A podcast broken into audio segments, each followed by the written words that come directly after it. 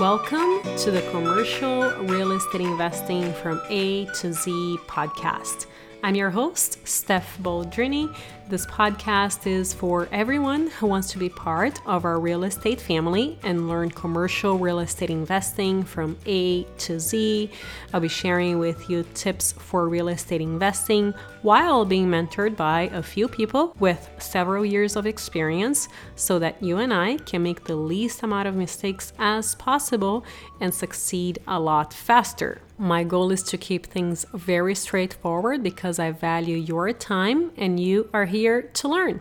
With that, in the last episode, we learned how you can go from investing in residential properties to commercial properties. And in this episode, we are learning what are the market conditions to look for in new developments and how to understand supply and demand, balance and imbalance in your target market. We are interviewing Victor Menasce. Victor has been investing in real estate for the last 9 years, both in Canada and the United States. He has done all kinds of commercial projects from value add to ground up development.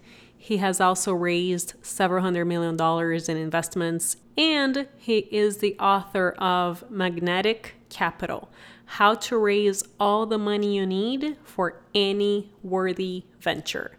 Here we go. Victor, thank you so much for joining us today. I'm so excited for this interview. You are awesome. Why don't we get started and learn a little bit about you? Great to be here, and great to talk to you again. I, like yourself, have a tech background. I started my career as an electrical engineer in the microprocessor industry, designing chips for all kinds of different applications. Started out in telecom. 52% of the phone calls in North America were processed by a chip that I designed from the early 1990s onwards, and then moved into progressively more embedded applications, everything from color printers to pachinko patchy slot machines in Japan with Sammy Sega, to wireless handsets. I even have a chip in the Patriot missile from Raytheon, to all kinds of different weird and wonderful applications. And about 2008, 2009, I was traveling back and forth to Tokyo. Every 2 weeks, we were building a new cellular network for the number 4 carrier in Japan at the time. And it was burning me out physically, emotionally. I mean, that 13-hour flight to Tokyo and back every couple of weeks was just turning my life upside down. And I simply decided it was time to make a change, and took a hard left turn in my career. And I saw real estate as one of the best places to grow a new business, to create wealth. And it lacked some of the pace of technology, but it also lacked a lot of the risks of technology.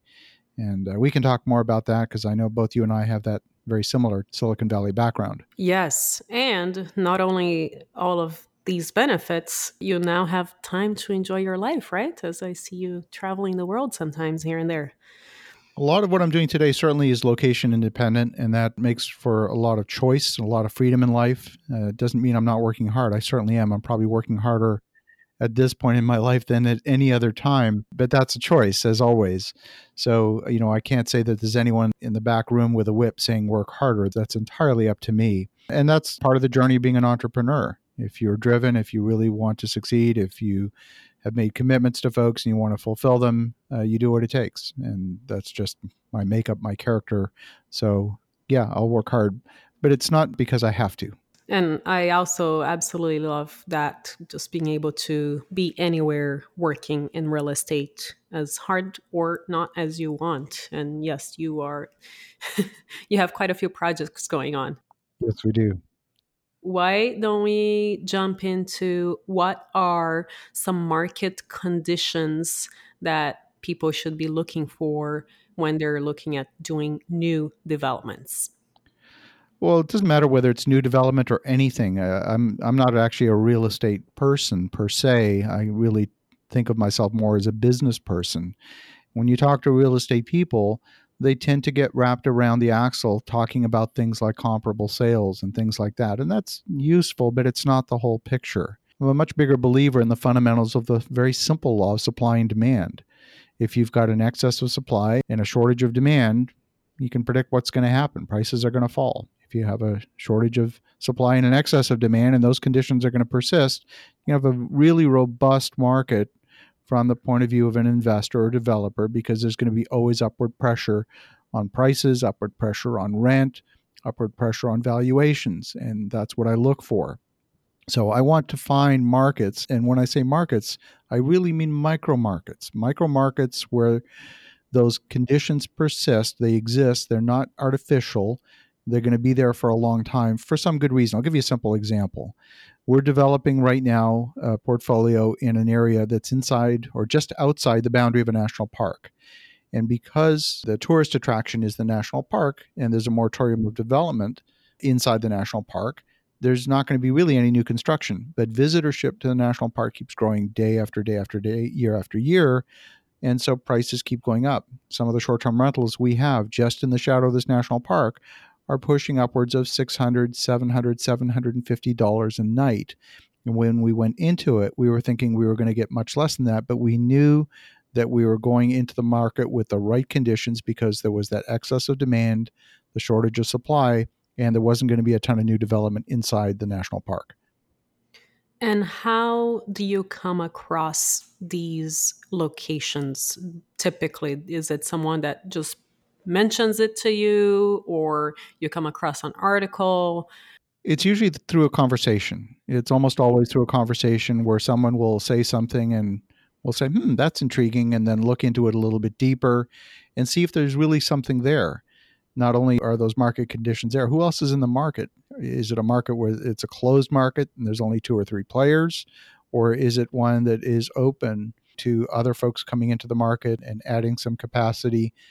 What I found in particular, we talk a lot of investors every day. I think most listeners of your show would agree that today there's more money chasing deals than there are, in fact, opportunities, at least at a decent price. And because there's so much money chasing deals, prices are getting bid up into the stratosphere. Prices are getting bid up to levels that frankly don't make sense.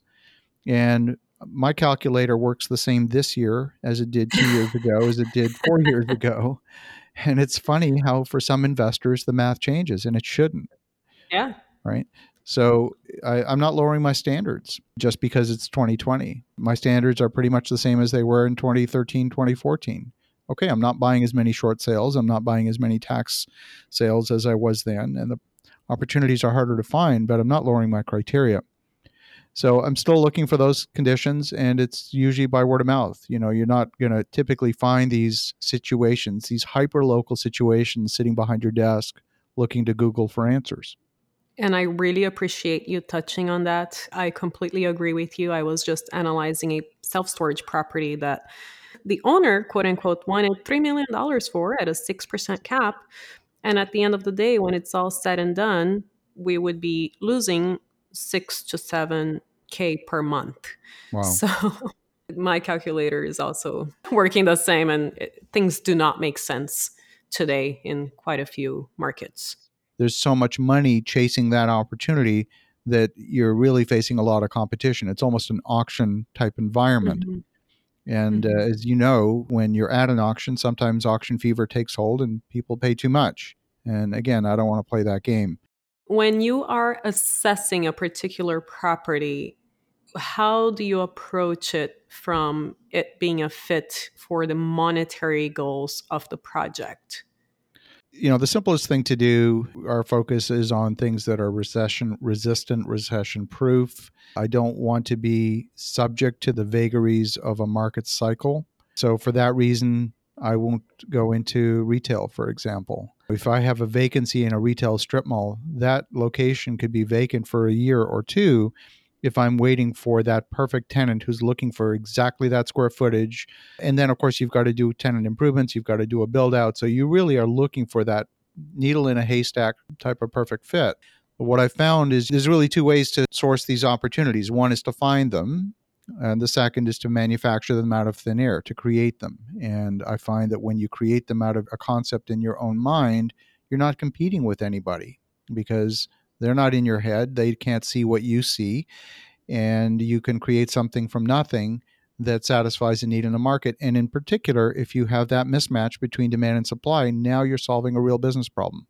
We've done, for example, in our workforce housing RV park, we are currently in the process of building a senior assisted living community.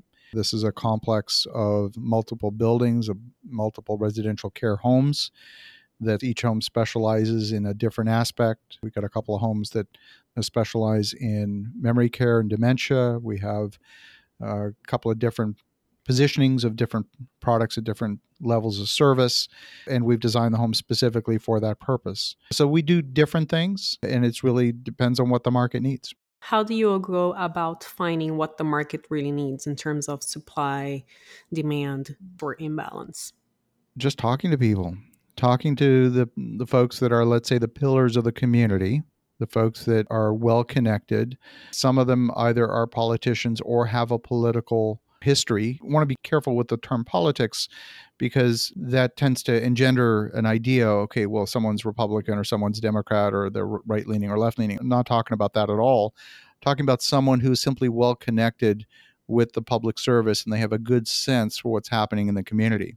And if you look in particular at what happens in municipal government, if you look at the minutes of the city council meeting, virtually any community in America, 90% of the minutes have to do with land use. They have to do with zoning, have to do with what's happening in the community. So people at the local level, that's what they do. If they're in municipal government, that's what they do. And it's by talking to folks at that level, you get a sense for where the need is. Sometimes there's a need for which there's no money. For example, you have people say, well, I need affordable housing. Okay, who's going to pay for it? And then you get blank stares. Okay, well, it doesn't work. You know, you need the combination of demand and ability to pay. You need both. And how do you go about finding these politicians? Is it through introductions? Do you ask your network? Do you Google them? It's relationships. It's usually introductions. Oftentimes, if you want to get an audience with the mayor, if you want to get an audience with the head of the planning commission, they're busy people. If they have 50 phone messages at the end of the day, you know, which are the 5 messages they're going to return? If they don't know you, you're probably not among those 5. So usually an introduction helps facilitate that process, not because they're trying to ignore you. They're just busy people and they service the folks that they know best first. And do you go further and do a feasibility study? Yeah, we do. We focus first and foremost on getting kind of that anecdotal analysis from talking to people. And then, of course, before we make an actual investment, we have to commission a third-party independent market study. Our investors would demand it even if we didn't do it, but we absolutely do that. And it's just a validation of what's happening in the marketplace so that you're not just drinking your own Kool-Aid.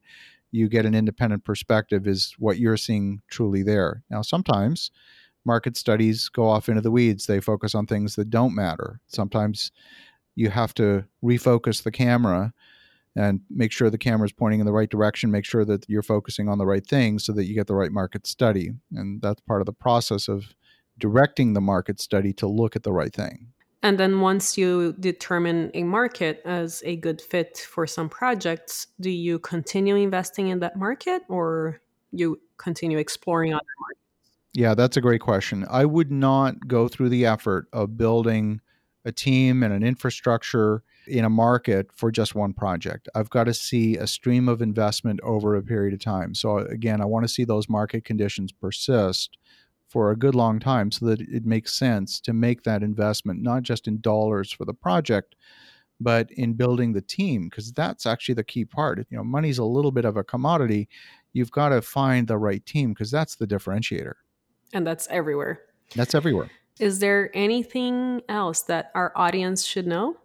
You got to work with experienced people, folks that are better than you think you would need.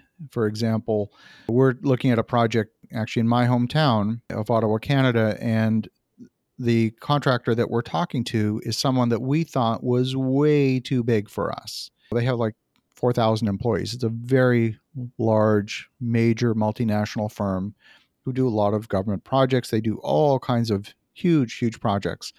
And we thought, does it even make sense to be talking to these guys just for a single building? And it turns out they have a division that specializes in some of these smaller projects, and they pull resources from some of the other divisions.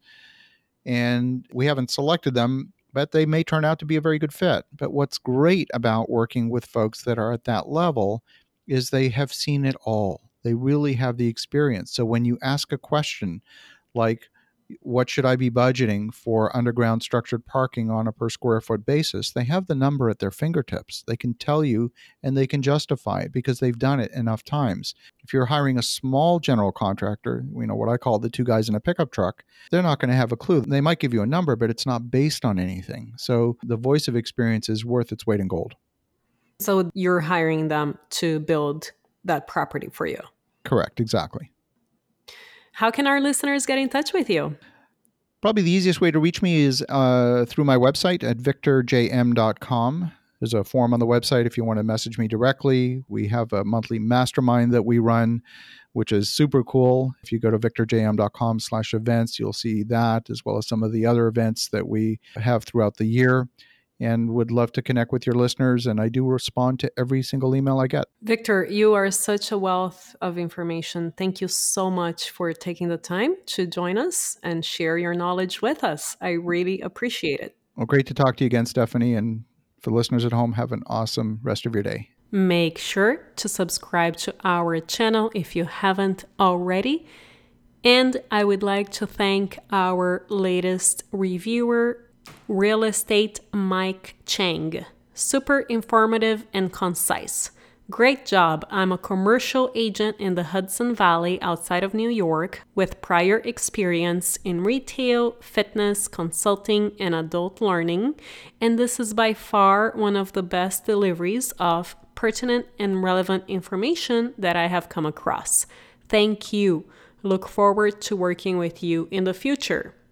Thank you so much, Mike Chang, for your great review. I will definitely work with you if you have some good deals, so feel free to send them our way. And I will see you guys next time.